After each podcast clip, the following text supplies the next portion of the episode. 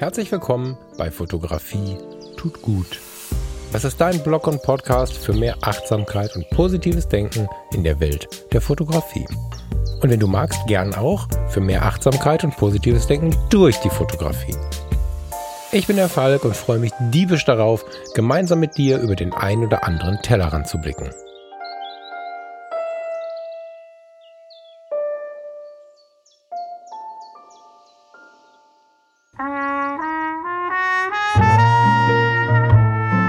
Okay, also ich hatte gerade vor aufzunehmen, habe gerade mein Mikrofon aufgebaut, den Laptop zurechtgestellt und so. Und jetzt gehe ich mal, um es zu verdeutlichen, einen Meter durch die Wohnung und öffne kurz die Wohnungstür.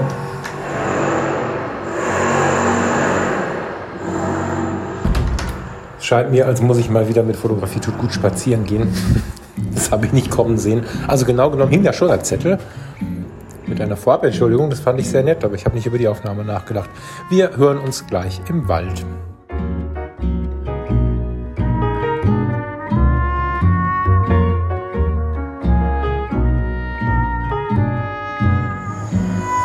So, auf die Gefahr hin, jetzt noch ein bisschen Verkehr zu begegnen, mache ich das jetzt mal, wie ich das mit äh, Freunden auch mache. Ich erzähle mal auf der Hunderunde. Also ich habe keine Hunde bei, aber es ist zumindest die Runde, die ich sonst mit den Hunden gehe. Muss jetzt noch ein bisschen hier in der Straße entlang und in der Minute auf zwei bin ich dann im Wald. Ja, schön, dass du wieder dabei bist. schön, dass du mich immer wieder animierst dazu, irgendwie auch so mal so einen Weg zu gehen wie jetzt, der sicherlich für einen Podcast nicht unbedingt üblich ist, der sich aber richtig anfühlt, weil er irgendwie dadurch hm, ein bisschen näher dran ist. So eine WhatsApp-Audio für dich quasi. Also, ähm, äh, es kann sein, dass die Sendung heute, Sendung fühlt sich komisch an, wenn ich in diesem Modus bin. Naja, kann sein, dass es heute ein bisschen verworren wird. Ich, ich habe nämlich gestern, also heute ist Donnerstag, ich muss äh, einen Tag vorher aufnehmen als sonst, weil es sonst zeitlich nicht passt. Und ich habe gestern am Abend spontan, vielleicht hast du es bei Instagram auf meinem persönlichen Kanal gesehen, die Impfung bekommen. Ganz spontan habe mich da irgendwie bemüht und bemüht und bemüht. Ich bin äh, dran, bevor der Erste sagt, wieso hat der schon eine Impfung? Weil meine liebe Frau Mutter ähm, von mir, ja, wie soll ich sagen, betreut wird ein bisschen. Ich musste hier und da stark unter die Arme greifen und wenn das so ist und deine Angehörigen, für die du da einstehst, einen Pflegegrad haben, dann bist du auch natürlich genauso dringend zu impfen wie derjenige, der da Hilfe braucht. So, und das hat jetzt sehr, sehr lange gedauert, bis das, das dann auch umsetzbar war. Und äh, gestern um 16 Uhr kam dann ein Anruf, wo das dann hieß, ja, Herr Frasser, können Sie denn in zwei Stunden im Impfzentrum in Neuss sein? Ja, das konnte ich natürlich. Und ähm, es war, ich erzähle das vielleicht kurz, das war eine unfassbar, unfassbar intensive Erfahrung, mit der ich so auch gar nicht gerechnet habe. Erstmal hat mich die unfassbare Freundlichkeit und, und sowas sehr. Das hatte ich so nicht erwartet. Ich meine, ich kenne ja mein geliebtes Gesundheitswesen und ich weiß ja auch, wie der Mensch sich verhält, wenn er schon einige Stunden bei der Arbeit ist und 18 Uhr spricht nicht dafür, dass alle taufrisch sind. 18.15 Uhr. Und bei der Durchsatzrate, die die Impfzentren gerade machen, ist es auch nicht so, dass irgendwer über den Arbeitstag irgendwie die Füße hochlegen könnte. Und dafür, boah, Chapeau. Also haben sie mich sehr, sehr warm empfangen. Waren extrem nett, extrem hilfsbereit, haben mir noch, äh, also haben auch über die nötigen Maßnahmen hinaus agiert. Ja, so, Herr Fresser, soll ich Ihnen das nochmal ausdrucken? Sie brauchen das ja für den zweiten Impftermin nochmal, dann brauchen Sie das nicht machen. Ja, äh, pff, super nett, Dankeschön. Also wirklich auch so mitgedacht und so.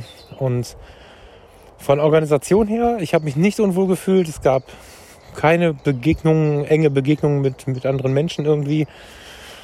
Ich war nach zehn Minuten geimpft, wenn überhaupt. Wahrscheinlich schneller, obwohl es relativ viel Papierkram gibt, weil das bei mir ja quasi ein Sonderweg ist. Ähm, ja, dann saß ich da im Wartebereich. Da saßen auch zwei Mitarbeiterinnen dabei, alle mit riesig Abstand. Und als ich dann fünf Minuten zu früh aufstehen wollte, sagte sie, hören Sie mal, Herr Wasser, Sie können natürlich sofort gehen, aber ich würde Ihnen empfehlen, noch ein bisschen sitzen zu bleiben. Also die hatten sogar die Zeit auf dem Radar, wer wann ungefähr reingekommen ist. Und ähm, das fand ich mal, boah. Also habe das ja gepostet und auch mit einem Dank versehen und äh, bekam einige Nachrichten, dass die Leute ähnliche Erfahrungen gemacht haben und das hat mich echt so ein bisschen glücklich gemacht und der Moment an sich war auch spannend, weil, tja, wie schreibe ich das? Ähm, es ist ja wirklich, also wenn du schon mal eine Impfung bekommen hast, das ist ja ein, ein Prozess von zwölf Sekunden. Ja, du machst den Oberarm frei und dann gibt es diesen Mini-Peaks, der wirklich, ich bin das totale Weichei, aber der ist wirklich harmlos. Und dann war es das. Kommt dann Pflaster drauf. Und dann, dann, denkst du so kurz, also ich habe dann kurz an die vergangenen Monate gedacht und was ich sagen wollte war, du kriegst diesen kleinen Peaks und denkst dann irgendwie, ja, wie jetzt? Und also vom Empfinden her hast du Monate, naja, gelitten. Doch, irgendwie haben wir schon gelitten, glaube ich, alle, ne? War, glaube ich, schon. Auf sowas gewartet und natürlich ist da ein riesen Apparat an Forschung, an Ausführung, an, das ist ja der Wahnsinn, was da vorher passiert ist.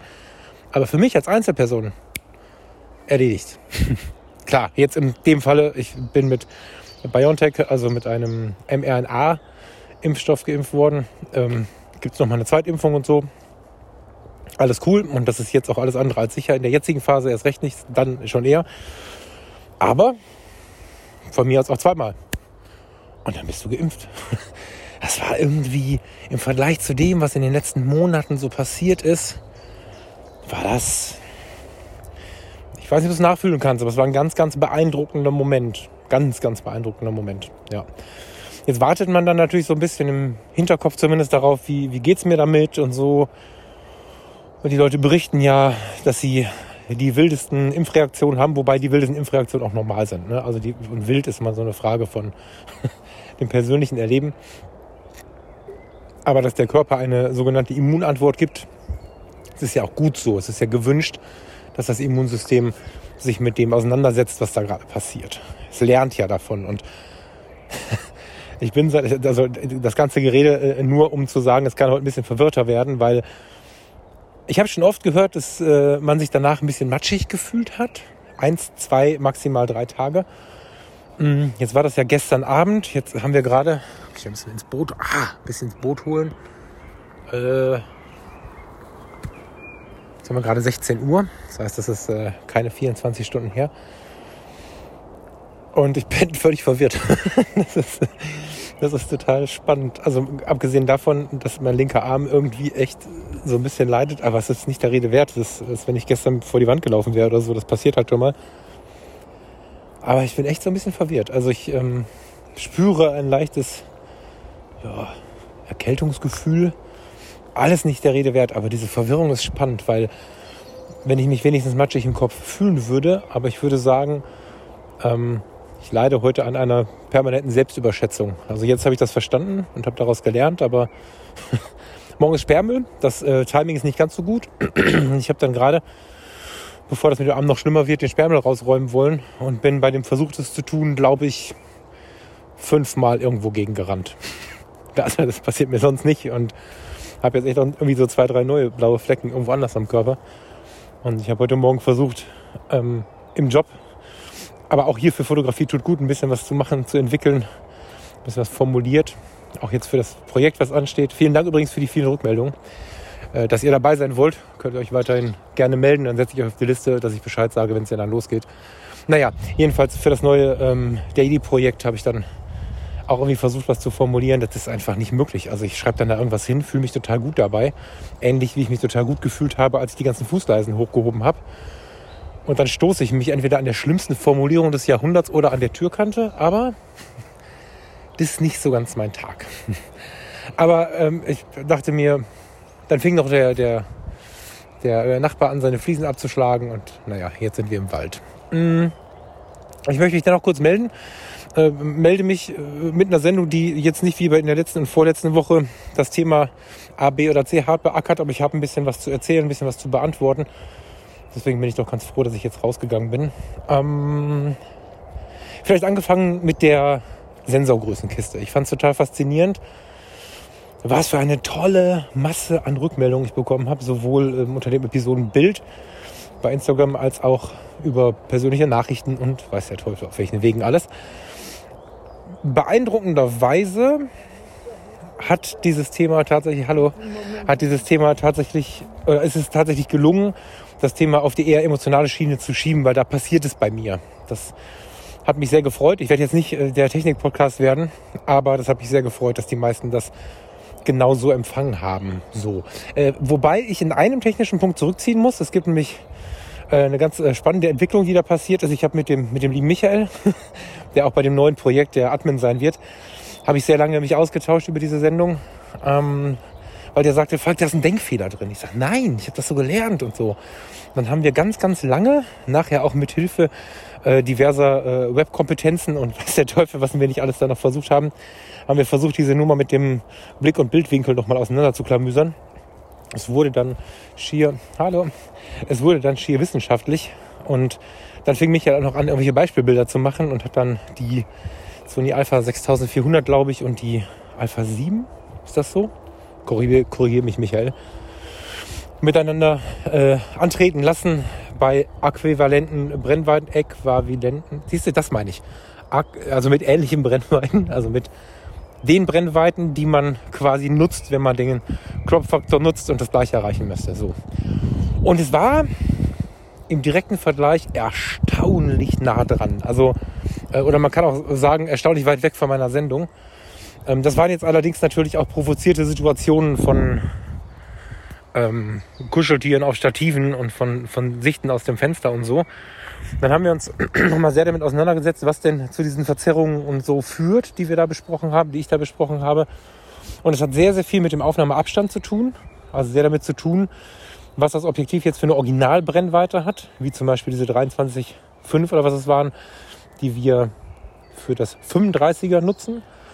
Ähm, wenn wir mit dem zu nah rangehen, verzerrt es halt. Das ist aber dann keine Frage des Winkels, sondern des Aufnahmeabstandes. So.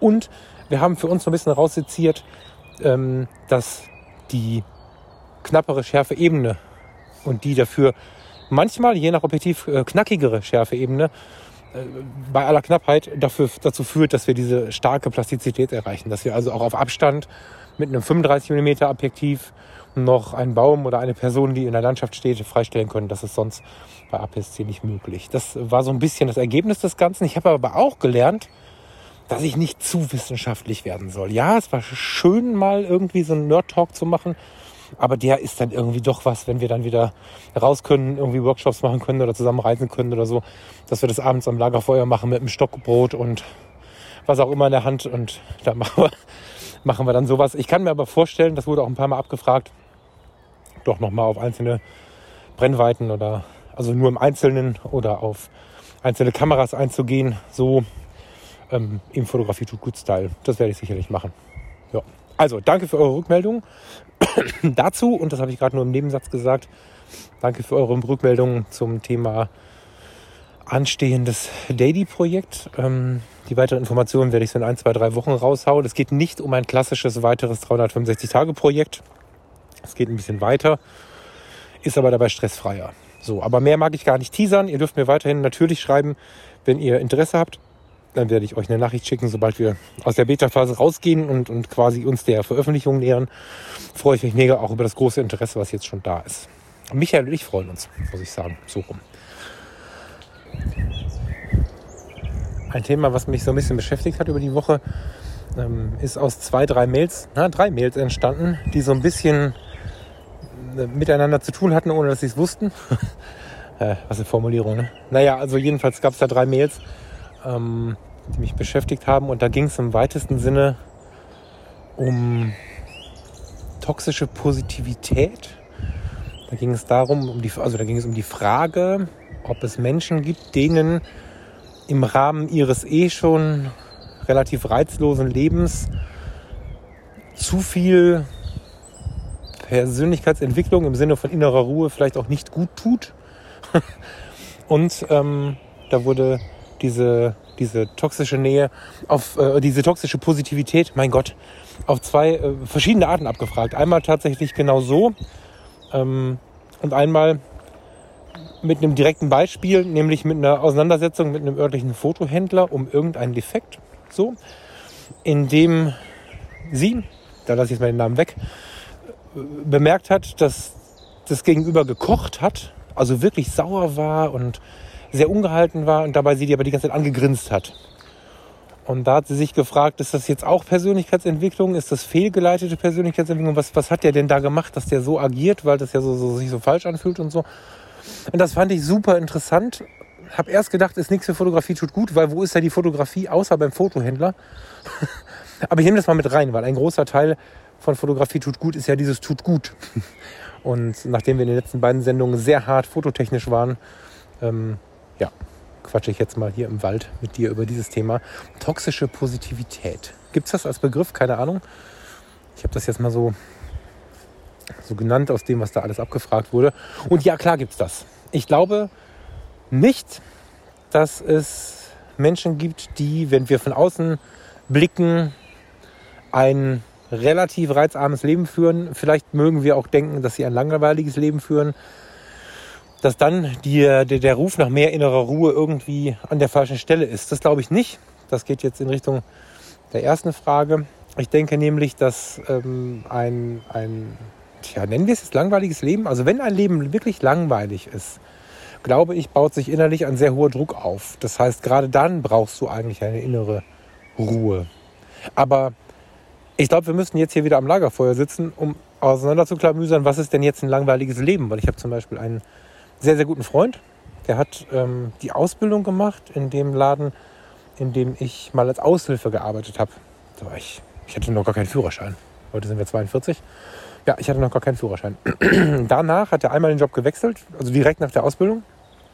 Und seitdem ist er im gleichen Unternehmen, ähm, hat Frau und Kinder und Haus und geht dieses Leben genau so, wie die LBS Bausparkasse das schon seitdem sie besteht empfiehlt.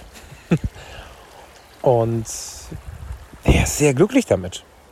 Der ist sehr, sehr glücklich damit und der genießt es total, wenn wir uns sehen. Dass äh, ich frage, sag mal, was gibt's Neues? Dass er dann sagt, nix. Weißt du doch, warum? Das finde ich, äh, find ich äh, wirklich, wirklich großartig und, und genieße das auch sehr, dass er das, ähm, dass er das ja so positiv sieht. Also es ist nicht so, als dass er irgendwie traurig ist, ähm, als dass er irgendwie, ähm, ja, guten Tag, Hallo. als dass er das als schlimm oder langweilig empfindet oder so, sondern er genießt, dass das Leben genau so ist. Er kümmert sich rührend um seinen Sohn, er kümmert sich rührend um seine Frau und um seinen Job. Aber es gibt halt keine Unwägbarkeiten, weder im positiven noch im negativen Sinn. Es gibt, ähm, ja, so. Und ähm, der hat auch keinen Stress mit. Äh, was aber der Hörer in dem Fall meinte, war, glaube ich, so, eine, so ein Verdrängungsmechanismus. Arbeiten bis zum Umfallen und dann irgendwie Fußballsofa vorbei.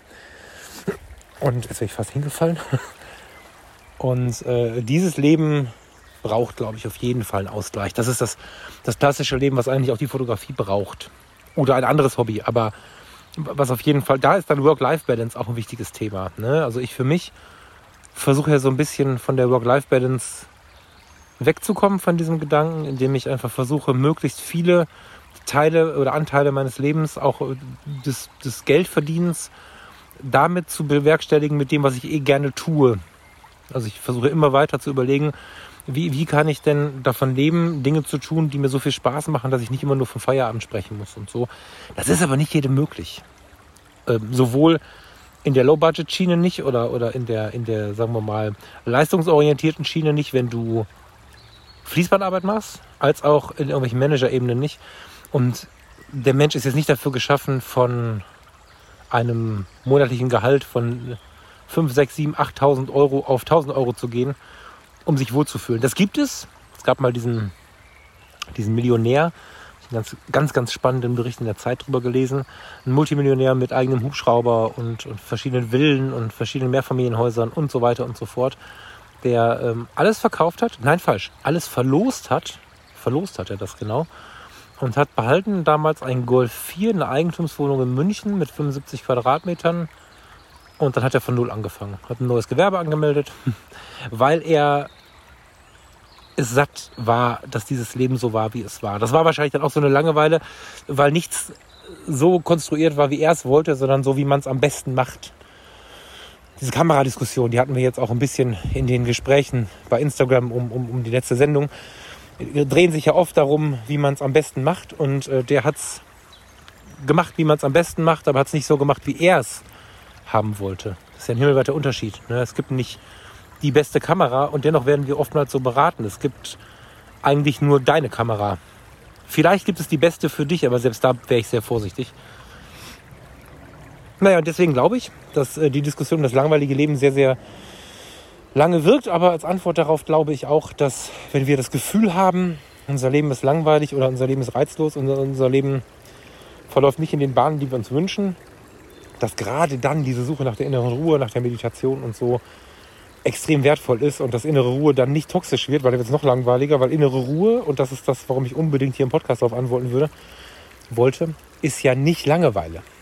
Ganz und gar nicht. Also klar, wenn du es noch nie gemacht hast und setzt dich jetzt, ich stehe jetzt hier in so einem kleinen Bachlauf, weiß nicht, ob du das hören kannst, wenn ich jetzt mich das erste Mal in diesen Bachlauf setze und ich komme gerade von der Arbeit und hatte viele Diskussionen mit dem Chef und mit den Kollegen und versuche dann irgendwie innere Ruhe walten zu lassen oder zu meditieren, habe das vorher noch nie gemacht, dann glaube ich vielleicht, das ist langweilig. Das ist wahrscheinlich kaum zu ertragen, plötzlich bewegungslos zu sein. Aber einfach nur, weil der Körper das nicht gewohnt ist, keine Stresshormone zu bekommen.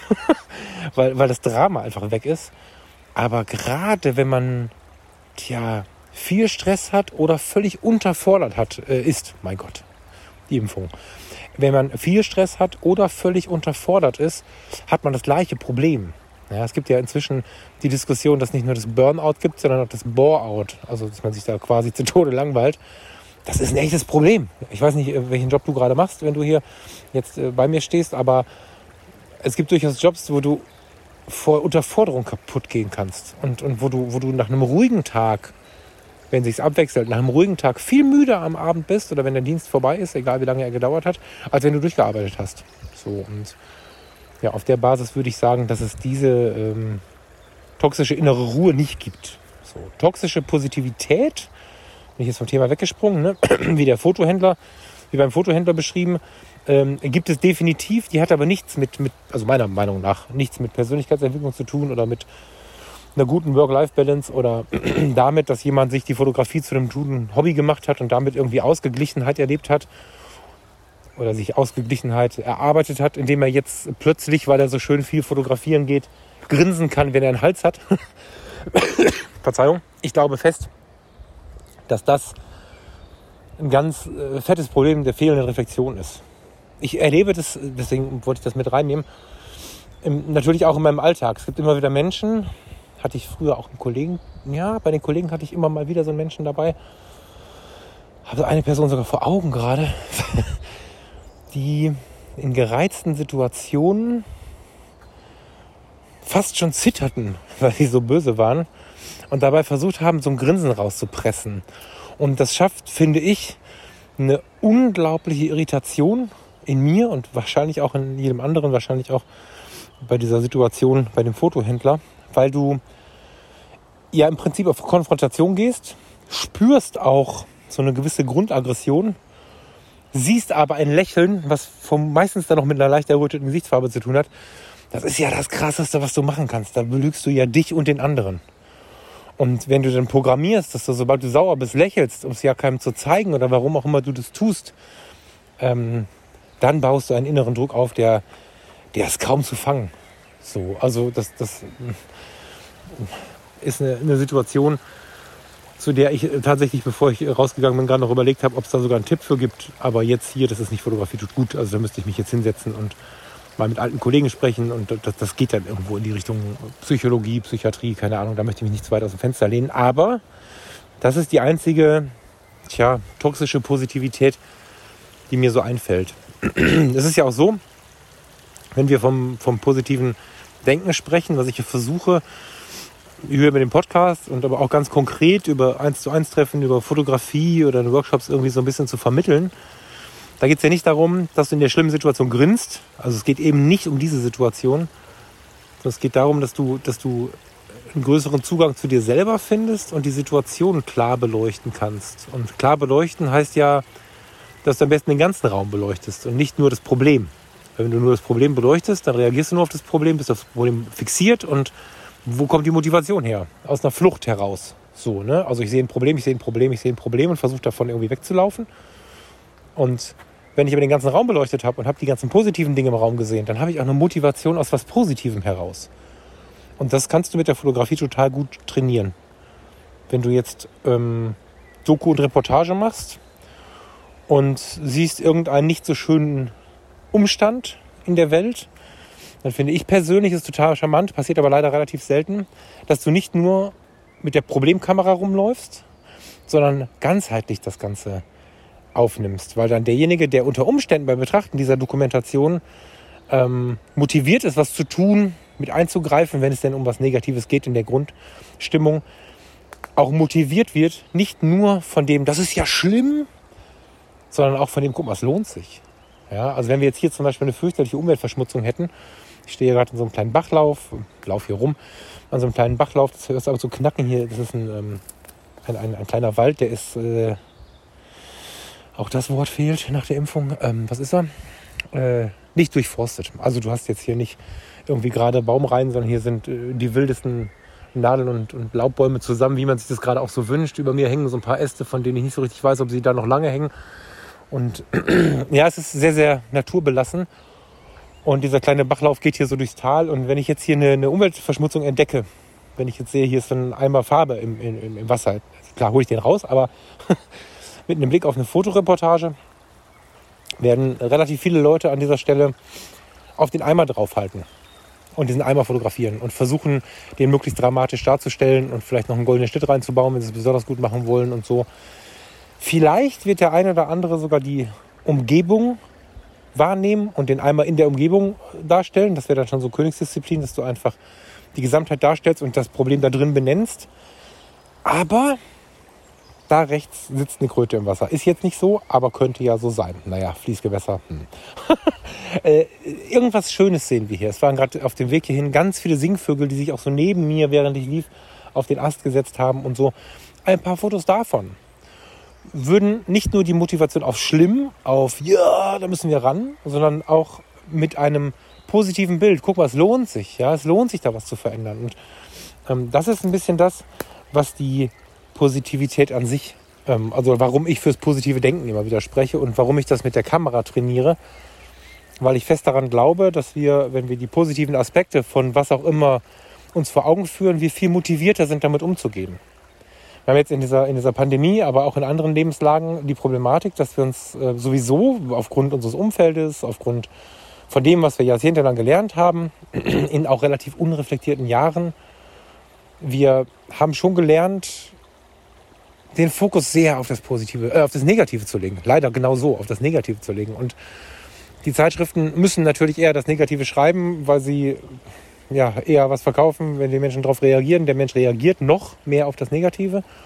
Und genauso ist es ja so, wenn wir uns mit nicht so reflektierten Menschen bewegen und treffen die im Supermarkt. Wie geht's dir denn? Oh, die Arbeit ist anstrengend. Oh, und, und, und jetzt die Pandemie. Und oh, die Maske. Und da geht es ganz oft darum, was schlimm ist. Und das möchte ich eigentlich so, nee, nicht stehen lassen. Weil wir können viel mehr, und das ist jetzt nicht meine Erfindung, ne? das klingt jetzt so ein bisschen so, als wenn ich da hier der super Erfinder wäre. Das ist ja Jahrtausende alt, dass wir besser leben, dass wir zufriedener leben, wenn wir nicht die ganze Zeit das Negative beleuchten, sondern auch mal schauen, was gibt es denn da Schönes im Leben. Und wenn wir in diesen Gesprächen die wir tagtäglich führen, mal versuchen zu erkennen oder wahrzunehmen, wie viel Negatives denn da um uns herum passiert, dann ist es schon mal ein Schritt einfacher zu sagen, okay, ähm, vielleicht sollten wir daran arbeiten. Vielleicht sollte ich mich hier entweder fernhalten, das Gespräch abkürzen, was auch immer. Und wenn wir dann langsam über diese Wahrnehmung, dass immer so viel Negatives da ist, immer mehr das Positive beleuchten können, dann wird das Leben deutlich friedlicher. Weil wir dann auch in der Lage sind, festzustellen, okay, es ist gerade schlimm. Vielleicht ist es auch schlimm. Hier, ich kann durch die Bäume in der Entfernung ein Pflegeheim sehen.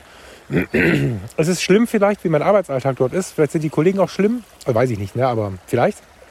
In irgendeinem Pflegeheim, an irgendeinem Bach. Aber die Schönheit dieses Baches wahrzunehmen, bringt meinem Leben, meinem Umfeld viel mehr, als die ganze Zeit da hoch zu gucken und zu sagen, da oben ist schlimm. Hier ist es nämlich gerade schön. Und das ist Achtsamkeit und das lässt sich mit der Kamera so schön vermitteln sowohl auf dem Weg allein als auch mit so einem Typen wie mir, wenn man den Podcast hört oder vielleicht mal bei unserem Angebot teilnimmt, vielleicht mal einfach einen Abend mit am Lagerfeuer sitzt oder so. Und das ist das, das, warum ich glaube, dass der positive Blick auf die Welt vernünftig ist. Es heißt nicht, sich die Welt schönreden. Es heißt nicht, zu grinsen, wenn man sauer ist.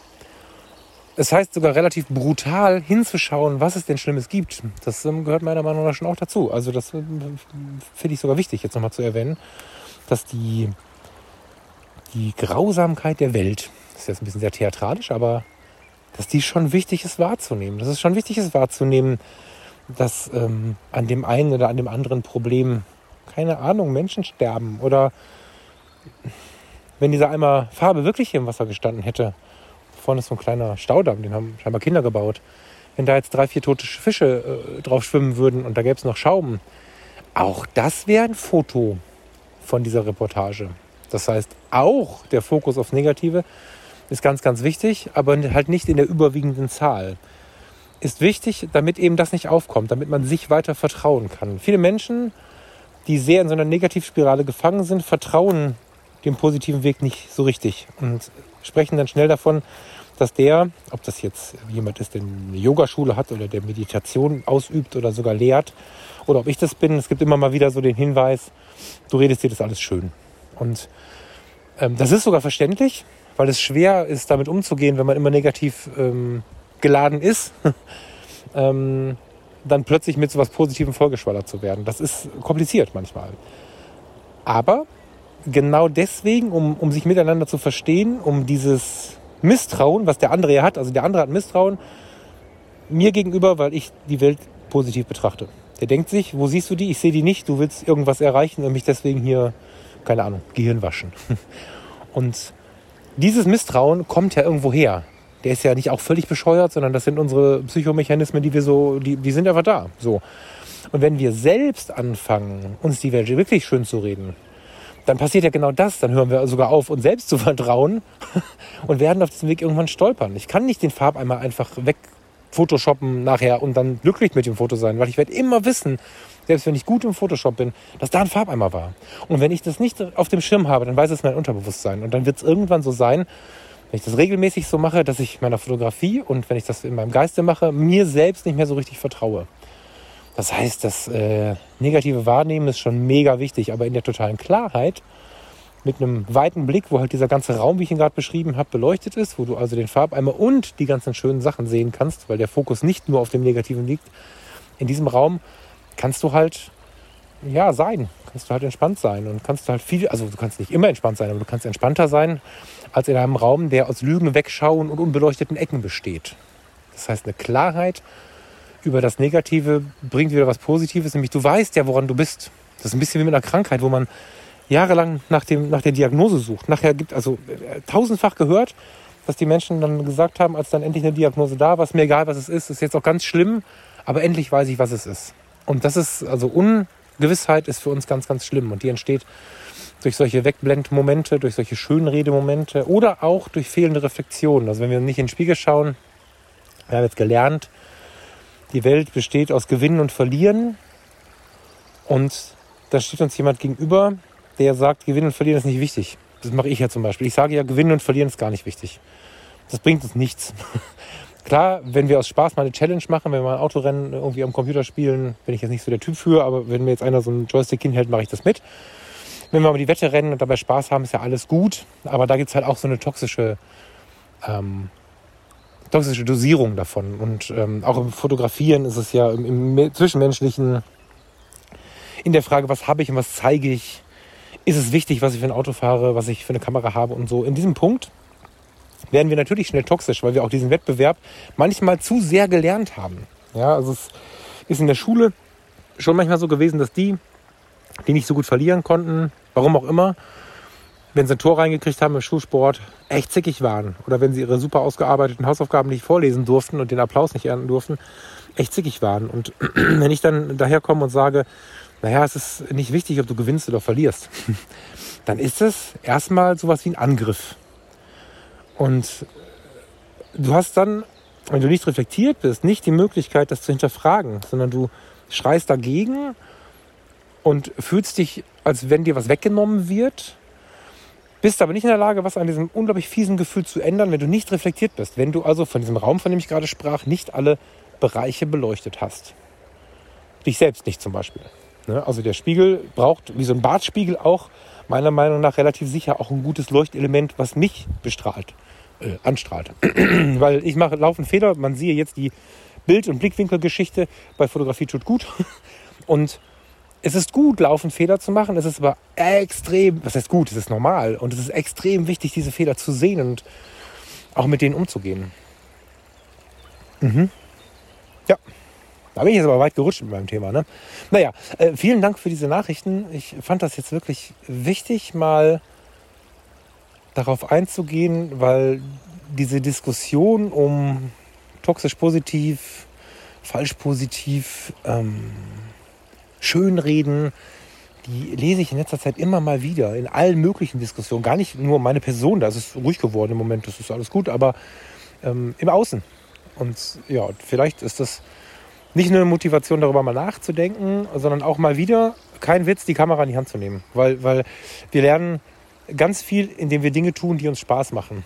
Und wenn wir Dinge tun, die uns Spaß machen und dann noch lernen, da mit innerer Ruhe ranzugehen, vielleicht wie ich jetzt gerade, ich habe keine Ahnung, wie lange ich hier schon spreche, ohne uns so einen Zeitstempel in den Kopf zu machen, ich muss jetzt dies, ich muss jetzt das, ich muss jetzt jenes. Wenn wir ganz frei unsere Dinge tun, wie zum Beispiel fotografieren gehen. Wenn wir gerne fotografieren gehen, oder ich jetzt gerade diesen Podcast aufnehmen möchte, weil ich Bock habe, dir was zu erzählen. Und das machen wir in Ruhe, dann kommen wir auch zu uns. Und ich merke, wie ich an dem einen oder anderen Punkt, wo ich gerade nach Vergleichen gesucht habe und nach Bildnissen gesucht habe in meinem Kopf, muss ich ja, wenn ich keinen Zettel dabei habe, ich habe nur eine Hand, die andere ist gerade nicht beweglich, ähm, dann tut es unglaublich gut. Und dann hilft es beim Sortieren, dann hilft es beim Reflektieren. Und ja, das ist der Grund, warum Fotografie in meinem Fall gut tut und ich mir sehr, sehr sicher bin, dass das noch ein ziemlich weiter und spannender Weg ist, den wir da gehen. Ja. Wenn du jetzt dabei wärst, hätte ich Bock, noch ein bisschen weiter zu laufen hier durch diesen kleinen Wald und entweder mit dir zu schweigen oder ein bisschen zu fotografieren. Das können wir jetzt nicht zusammen machen und weil ich halt nur den einen Arm zur Verfügung habe und der andere sich gerade weigert, habe ich auch keine Kamera mitgenommen, außer die im iPhone. Wenn ich noch was Schönes sehe, dann mache ich ein Foto im iPhone. Ansonsten muss ich muss ein anderes Coverbild herhalten. Ich wünsche dir eine schöne Woche. Das ähm, hat mir jetzt gereicht. Ich habe auch kein Lied mitgebracht. Ich könnte das natürlich nachher zu Hause reinschneiden. Aber ich habe jetzt gar nicht. Ne, spontan keine Idee und das Gefühl, dass es so gut ist. Und deswegen lassen wir es jetzt auch so. Vielen lieben Dank für all das, was äh, ihr, also du und ihr, mir gebt, um das hier weiterzutreiben. Und vielen Dank für euer immer wieder aufkeimendes, lautes Interesse. Und vielen Dank für die vielen Leute, die schon so lange mitgehen und sich immer mal wieder melden. Bis nächste Woche. Ich freue mich drauf. Ciao, ciao. Oh, ich kann das noch ein bisschen laufen lassen, ne? Ja. Also der Podcast ist beendet und wenn du Bock hast, noch ein bisschen den Weg mitzugehen, dann laufe ich jetzt einfach den Weg und du kannst die Geräuschkulisse so ein bisschen mitnehmen. Das ist, ja, das mache ich jetzt so. Also hier passiert jetzt nichts mehr, es sei denn, du hast Interesse an dem, was hier um mich herum passiert. Habe ich das Gefühl, dich noch ein bisschen mitzunehmen. Bis nächste Woche. Ciao. Achso, was du im Hintergrund hörst, ist ein Flugzeug. Der Flughafen Düsseldorf ist ja nicht so weit entfernt. Das heißt, Natur ist in der Umgebung zwischen Rheinland und Ruhrgebiet immer sehr relativ.